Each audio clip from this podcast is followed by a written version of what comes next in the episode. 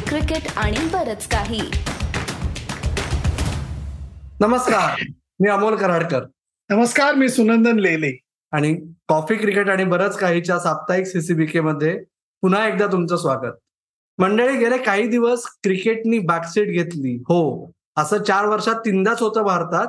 Commonwealth गेम्सचा थरार आपण अनुभवला पण यावेळेस पहिल्यांदाच म्हणजे तुम्हा मिलेनियलच्या पिढीसाठी पहिल्यांदाच कॉमनवेल्थ गेम्समध्ये देखील क्रिकेटचा थरार थरार अनुभवला. आणि अर्थात आपण एशिया कपचा संघ आता आम्ही गप्पा मारायच्या काही तास आधीच जाहीर झालेला आहे. या दोन महत्त्वाच्या मुद्द्यांवर आज आपण गप्पा मारूया सुनंदन. पण सुरुवातीला आपण क्रिकेटवर येऊ कॉमनवेल्थ गेम्स मधल्या. पण सुनंदन तुझा एक छान व्हिडिओ आम्ही सगळ्यांनी बघितला कॉमनवेल्थ गेम्सचा प्रत्यक्ष अनुभव घेतल्यानंतर. तर त्याच्यात व्हिडिओत न सांगितलेले आम्हाला एक गंमत सांगशील का? व्हिडिओत न सांगितलेली हीच गंमत होती की एकीकडे मी माझा बालमित्र गिरीश नातूला भेटलो की जो पुणेकर आहे आपल्याला माहितीये. आणि तो आता म्हणजे संपूर्ण बॅडमिंटन कॉमनवेल्थ गेम्सच्या बॅडमिंटनचा तो चीफ रेफरी होता. त्यामुळे त्याच्याशी गप्पा त्यांनी सहज असं लक्ष सेनला मिस्टर सेन म्हणून बोलवलं. आणि आमची ओळख करून दिली गप्पा विप्पा मारल्या. आणि मला सर्वात एक बहारदार गोष्ट काय आवडली तुला सांगू? मी कदाचित आपण सगळेच जण क्रिकेट फॅन आहोत खेळाचे फॅन आहोत म्हणून की मी वेट लिफ्टिंगची फेरी बघितली आणि त्याच्यानंतर जो मुलगा अगदी थोडक्यामध्ये मेडलपासनं लांब राहिला मलेशियाचा एक मुलगा होता चांगला तगडा होता आणि अक्षरशः संपल्यानंतर तो असा डिजेक्टेडली असा खालमानेनी बाहेर आलेला होता. आणि मला का कोणास मला त्याला भेटावंसं वाटलं? आणि त्याला सांगितलं की आता मी आत होतो एरिनामध्ये आणि तुझा खेळ मी पाहिला. की म्हणलं हे सुरुवात आहे. आणि मला अशी खात्री आहे की पुढच्या वेळेला तू असा बाहेर खालमानेनी नाही येणार. तू असा असा असा ओरडत सेलिब्रेट करत बाहेर येशील कारण you are a great sports person तेव्हा त्यांनी इतकी प्रेमाने मिठी मारली. तो म्हणला it seems that you are an Indian आणि तरी तू सपोर्ट करतोय. म्हणलं मी खेळाला आणि खेळाडूंना सपोर्ट करतोय. त्यामुळे हे सगळं जे वातावरण मी पहिल्यांदाच पाहिलं त्याचा मी खूप खूप खूप आनंद घेतला. आणि काय यावेळेला म्हणजे मलाही तुला एक डायलॉग मारावासा वाटतो की खुश तो तुम बहुत हो गया आज. कारण तुझ्या मित्रांनी सुद्धा गोल्ड मेडल मिळवलंय. येस येस म्हणजे ऑल सॅरँडन टेबल टेनिस पहिलं प्रेम असल्यामुळे आणि जरी टेबल टेनिसला सुगीचे दिवस आले दोन पुरुष खेळाडू गेली काही वर्ष सातत्याने टॉप पन्नासमध्ये जगात आहेत. तरी अजूनही भारतीय टेबल टेनिससाठी कॉमनवेल्थ गेम्स हेच ऑलिम्पिक्स आहे आणि त्या याच्यात या पद्धतीने म्हणजे शरद कमल आपण खरंच म्हणजे तुलना कुठलीही करायची नाही कुठल्याही दुसऱ्या खेळातल्या खेळाडूशी करायची नाही. पण त्या व्यक्तीने जे काही अचीव केलं ना कॉमनवेल्थ गेम्स बद्दलच नाही म्हणत आहे मी. तो भारताचा दहा वर्षाहून जास्त काळ एकमेव फ्लॅग बेरर होता वर्ल्ड टेबल टेनिसमध्ये ज्याच्यामुळे पहिल्यांदा चायनीज खेळाडूंनी भारतीय टेबल टेनिस प्लेअरची नोंद घेतली. असा शरद कमल. तो दरवर्षी भारतात परत येऊन शक्य तेव्हा खेळतो. त्यांनी फक्त दहा वेळा नॅशनल चॅम्पियनशिप जिंकली आहे. दहा. आणि आता त्यांनी दोन हजार सहा साली जी करामत केली होती तीच करामत दोन हजार बावीस साली केली. सिंगल्समध्ये गोल्ड जिंकणं म्हणजे दोन हजार सहा साली तो चोवीस वर्षाचा होता. दोन हजार बावीस साली तो फक्त चाळीस वर्षाचा आहे. बारा जुलैला त्याचा चाळीसावा वाढदिवस झाला. आणि आता असं झालं होतं की गंमत सांगतो तुम्हाला की टोकियोमध्ये जी काय करामत त्यांनी करून दाखवली तेव्हाचा टोकियोचा जो इव्हेंच्युअल चॅम्पियन होता त्याच्याशी त्यांनी राऊंड ऑफ थर्टी टू मध्ये शरदनी एक गेम जिंकला पहिली. त्याच्यानंतर त्याला पौर्णिमा जी त्याची सौभाग्यवती आहे म्हणजे सुनंदन लेल्यांच्या भाषेत पुरणदेवी आहे. पौर्णिमाने त्याला सांगितलं की बाबा ओके तू खेळ कॉमनवेल्थ गेम्स पर्यंत मी तुला विजा देते एक्सटेन्शन विजाचं कारण दोन मुलं ती वाढवतीये घरी. गेली वीस वर्ष ती एकटंच सगळं बघतीये. त्याच्यामुळे आता त्याला कॉमनवेल्थ गेम्स पर्यंत मुभा होती माझी खात्री आहे की आता कसं झालंय पुढच्या वर्षी एशियन गेम्स आहे ना तोपर्यंत आपण करूया का बघूया का? ह्या फेजमध्ये जर आला शरद परत तर मग तो आपल्याला शेवटचं कॉमनवेल्थ बहुतेक त्याचं झालंय पण पॅरिस दोन हजार चोवीसपर्यंत दिसला तर मला काही सरप्राईज वाटणार नाही. अमेझिंग अमेझिंग म्हणजे तो अचंता शरद आणि खरोखर कमल कमल किंवा कमाल आहे असं मी खरोखर मी म्हणेन. बॅडमिंटनमध्ये सुद्धा काय रे? म्हणजे महिलांची एकेरी पुरुषांची एकेरी पुरुषांच्या डबल्स तिन्हीमध्ये गोल्ड म्हणजे सोने पे सुहागा झालाय आणि त्याच्यापेक्षा आनंद मला कुठला झाला माहितीये? ट्रॅक अँड फील्डमध्ये जिथं आपल्याला मेडल मिळत नाही तिथं आपल्याला मेडल मिळाले. येस बॉक्सिंग म्हण तू वेट लिफ्टिंग म्हण वेट लिफ्टिंगमध्ये तर करामत झालेली आहे. दहा पैकी नऊ जणांनी मेडल मिळवलं वगैरे असते कराम. पण ट्रॅक अँड फील्डमध्ये जी काही झाले त्यामुळे कॉमनवेल्थ गेम्स ह्यावेळेचे खूप खूप खूप समाधान देऊन गेले. येस पण तरी मी थोडस विरजन टाकणे हा माझा स्वभाव आहे. त्याच्यामुळे फक्त एक सांगतो की कॉमनवेल्थ गेम्समध्ये काही इव्हेंट शेवटी कॉमनवेल्थ गेम्स हे रुढार्थाने फ्रेंडली गेम्स म्हणून ओळखले जातात. त्याच्यामुळे तिकडे खैरात असते. तर वेटलिफ्टिंग म्हणा ओके बॉक्सिंग म्हणा. आता रेसलिंग यावेळेस होतं. पुढच्या वेळेस आहे की नाही अजून मोठा प्रश्नचिन्ह आहे मोस्टली नाहीये. तर बॉक्स उदाहरणार्थ उदाहरणादाखल सांगतो. वेटलिफ्टिंग मधल्या ज्या कॅटेगरीज आहेत ना त्यातल्या निम्म्या कॅटेगरीज एशियन गेम्स आणि ऑलिम्पिक्सला नसतात. त्याच्यामुळे जे आपल्याला कॉमनवेल्थचे चॅम्पियन्स असतात ते पुढची चार वर्ष तुम्ही आम्ही कुठेच नाव ऐकत नाही.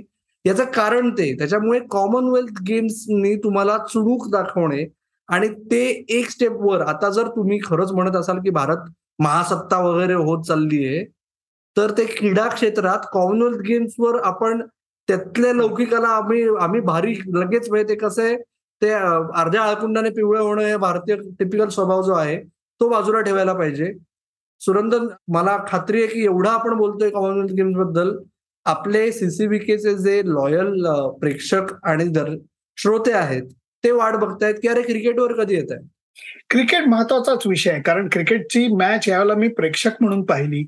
आणि खूप आनंद घेतला त्याचा कारण दरवेळेला एसबॅस्टनला जायचं प्रेस बॉक्समध्ये बसायचं मखरात बसून मॅच बघायची. हे वेळेला नाही यावेळेला खाली बसून वगैरे म्हणजे अगदी नाच गाणं दंगा चेअरिंग बिरिंग सगळ्या गोष्टी केल्या. सेमी फायनल ज्या पद्धतीने भारतीय संघाने जिंकली होती तेव्हा अशी दुबदुबी वाटली होती. पहिली मॅच आपण ऑस्ट्रेलियाला चांगलीच गार आणलेली होती. म्हणून एक दुगदुगे होती की भारतीय संघ काहीतरी करामत करून दाखवेल. पण काही काही क्षेत्रामधल्या ज्या उणीवा आहेत त्या खूपच प्रखर्षाने दिसून आल्या.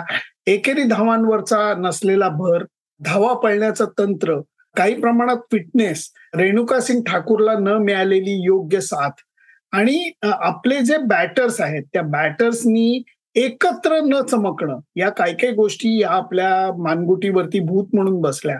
आणि काही कुणी काही म्हणू एक मान्य करायला लागेल की ऑस्ट्रेलियन्स जे आहेत त्यांना महत्त्वाच्या टुर्नामेंटच्या महत्त्वाच्या निर्णायक सामन्यामध्ये कसं खेळायचं पुनरागमन कसं करायचं हे माहितीये या सगळ्याचं एक मस्त मिश्रण झालं आणि त्यामुळे आपल्याला फायनलमध्ये परत पराभव स्वीकारायला लागला. प्रगती थोडीशी नक्की झालेली आहे. परंतु या याच्यामध्ये परत छाती बडवून आता happy days are here again वगैरे असं नाहीये. कारण स्पष्ट बोलायचं झालं तर ऑस्ट्रेलियन महिला क्रिकेट टीम ही बाकी जगापेक्षा चार नाही दहा पावलं पुढे येस आणि त्याच्यामुळेच म्हणजे ती जी आपण काय म्हणतो साध्या मराठीत सिल्वर लाइनिंग जे आहे क्राऊडला की ऑस्ट्रेलिया सोडून बाकी कुठल्या संघाचे हरले नाहीत. आणि ऑस्ट्रेलियाशी सुद्धा बलाढ्य ऑस्ट्रेलियाशी सुद्धा दोन्ही सामन्यांमध्ये एक वेळ अशी होती की भारत आता ही मॅच भारताची आहे की काय? असं म्हणायची वेळ आली होती. तरी ती दोन्ही सामने निसटले पण तरी माझ्या मते तू म्हणलास त्याच्यात म्हणजे एक मुद्दा फक्त मला ऍड करायचा की डेप्थ की तुमच्याकडे जगात भारी ठरू शकणारे तीन किंवा चार बॅटर्स आहेत.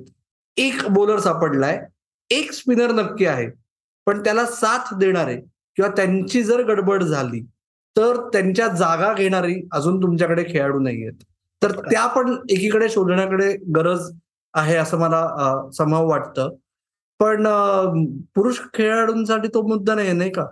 परत त्याच्यात आपण बघितलं की प्रॉब्लेम ऑफ प्लेंटी वगैरे खूपच प्रकर्षाने जाणवत आहे खरंच म्हणजे कॉम्बिनेशन काही बदलली तरी मी बघतोय की याच्यामध्ये म्हणजे आयर्लंडमध्ये आपण दणदणीत विजय मिळवला त्याच्यानंतर इंग्लंडमध्ये आपण चांगला विजय मिळवला वेस्ट इंडिजला तर आपण धुवून काढलंय. म्हणजे देश बदलले फॉर्मॅट्स बदलले विकेट्स बदलल्या ग्राउंड बदलली परफॉर्मन्स सेम आणि टेरिफिक म्हणजे खरोखर ज्या ज्या पोरांना संधी मिळाली कुलदीप काल आला अचानक. त्यांनी तीन विकेट काढल्या. बिष्णोईनी चार विकेट काढल्या. जडेजाला इंजुरी झाली. अक्षरला खेळवलं. त्यांनी ऑलराऊंड परफॉर्मन्स केला. एक मॅच त्यांनी बॅटनी जिंकून दिली. जे मागच्या वेळेला आपण बोललेलो होतो. आणि शिखर धवनला संधी मिळाली त्यांनी कॅप्टन म्हणून उत्तम करून दाखवलं. हार्दिकला मिळाली त्यांनी उत्तम करून दाखवलं. रोहित तर अगदीच आहे. पण ह्याच्यामध्ये एक बदल झालेला जो दिसतो टी ट्वेंटी क्रिकेट प्रकारामध्ये की सांभाळून खेळणं हा मुद्दा आता डोक्यातनं काढून टाकलेला आहे. मध्ये जो बदल झालेला आहे खेळण्याच्या ऍटिट्यूडमध्ये तो असं दिसतंय की आक्रमण करत राहायला पाहिजे. कारण ट्वेंटी ट्वेंटी मध्ये आता तुम्ही सुरुवातीच्या काही विकेट गेल्या आहेत म्हणून आता सांभाळून खेळू वगैरे हे आता चालत नाही. आणि धडाका चालू ठेवायचा सकारात्मक चालू ठेवायचं आणि बोलिंग करत असताना एक जो पॅच तुम्हाला मिळतो त्या पॅचमध्ये ओव्हरची रेट जो आहे ओव्हर रेट वाढवून तो पॅच मध्ये जास्तीत जास्त बॉल तुम्ही टाकून घ्यायचे. या सगळ्या प्रकारामध्ये बऱ्यापैकी म्हणजे आपलं समीकरण जुळत येणं जे म्हणतात ना ते खरं आहे आणि एस्टॅब्लिश प्लेअरना आता बाकीचे जे प्लेअर आहेत दीपक हुडा सारखा प्लेअर जो चांगले धक्के देतोय. हो पण मला वेस्ट इंडिजचे सगळे तू आता या मोठ्या दौऱ्याचे टी ट्वेंटीचे महत्त्वाचे मुद्दे सांगितलेस.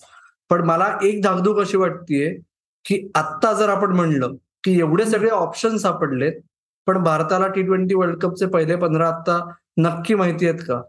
तर त्याचं उत्तर आता नाहीये की जे आपल्याला एशिया कपच्या संघात नाही दिसतंय ही थोडीशी वॉर्निंग बेल आहे का?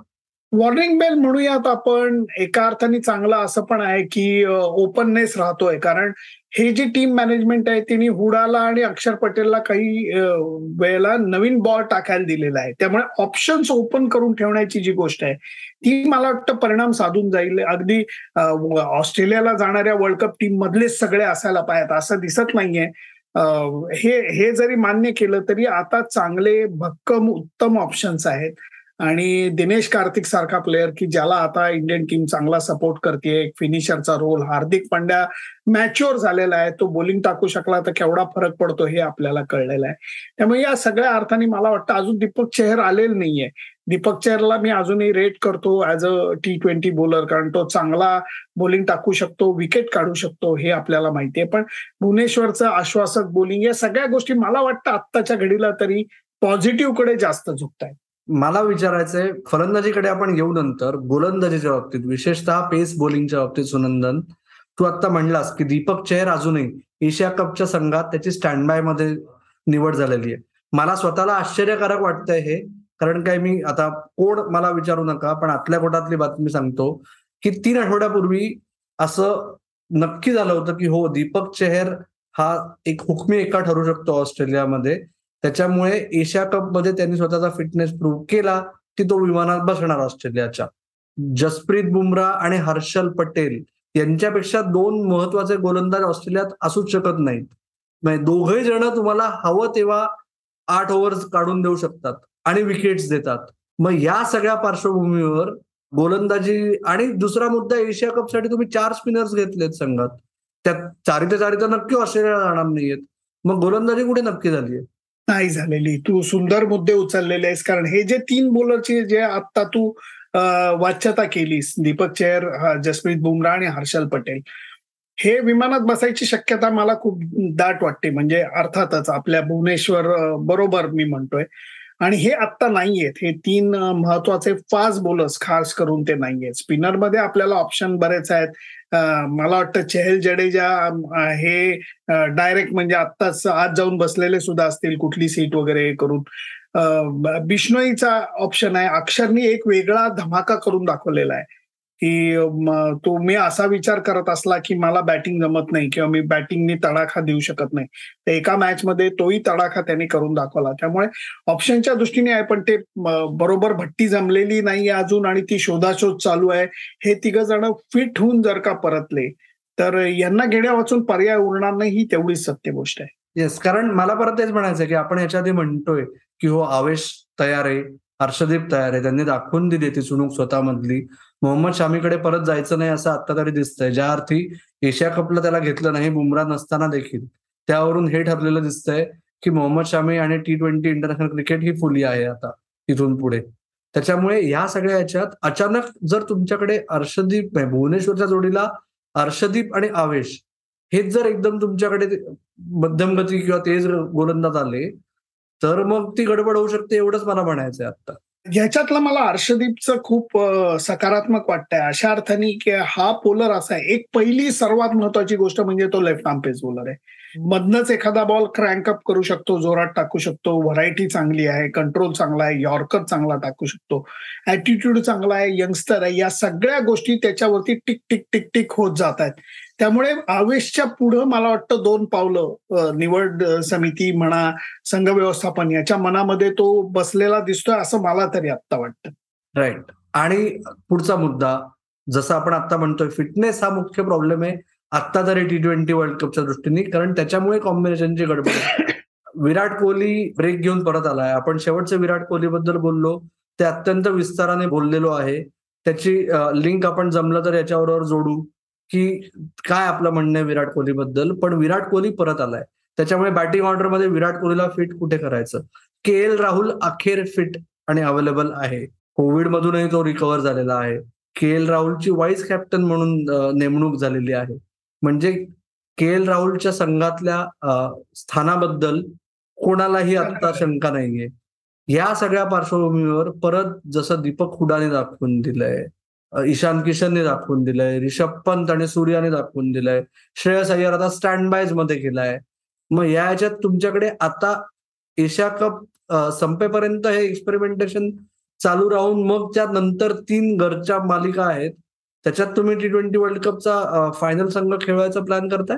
तसं काही प्रमाणात होण्याची शक्यता नाकारताय तू विराट कोहलीचा जो मुद्दा मांडलास त्या विराट कोहली आणि राहुलचं हे आहे त्याचं आता म्हणजे ऑप्शन तुमच्याकडे जे वरच्या ऑप्शनमध्ये ते रोहित शर्मा शंभर टक्के ओपनिंगला येणारे सूर्याला तुम्ही शंभर टक्के वगळू शकत नाही.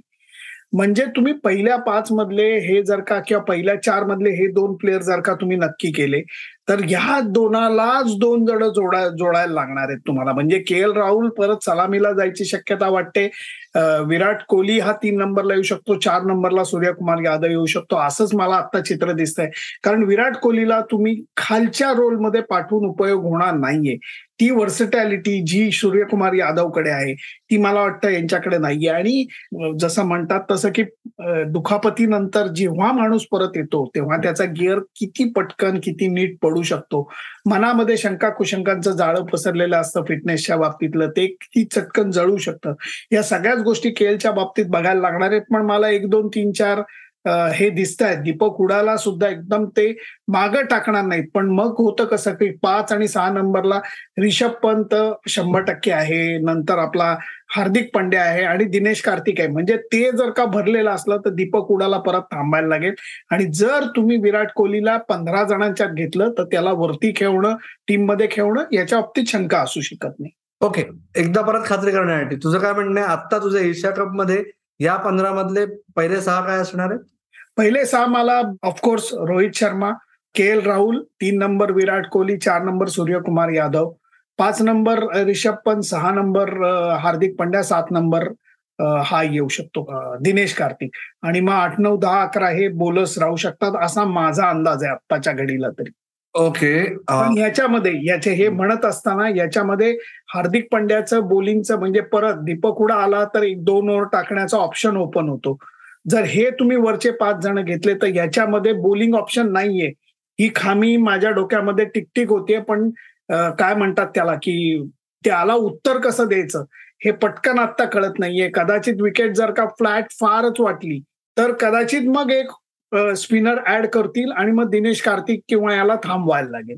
मला तेच म्हणायचंय की परत जर हे एक दोन तीन आले परत ते आपण दोन हजार एकवीस वर्ल्ड कपचं प्रेडिक्शन आपल्याला परत प्ले आउट करावं लागतंय की काय? ओके आणि हे एक दोन तीन संघात तर असणार आहेत असं जर नक्की असेल तर मला स्वतःला असं वाटतं की दिनेश कार्तिकचं बॅडलक होईल बघ. कारण मग असं होणार की दिनेश कार्तिक रिषभ पंत आणि सूर्या यादव याच्यापैकी एकच जण येणार अकरात तर मला स्वतःला आत्ता वाटतंय की एशिया कपमध्ये बॅटिंग ऑर्डर रोहित शर्मा सूर्या यादव अथवा रिषभ पंत हा त्याचा ओपनिंग पार्टनर तीन नंबरवर विराट कोहली चार नंबरवर सूर्या किंवा रिषभ जो सलामीला नाहीये तो आणि के एल राहुल पाच हार्दिक पंड्या सहा. असं मला वाटतंय समाव की जर या तिघांनाही अकोमोडेट करायचं म्हणलं तर त्यांना स्प्लिट करावं लागणार आहे. त्यांना मध्ये एक असा खेळाडू आणावा लागणार आहे की जो हवा तेव्हा लावू शकतो. ओके.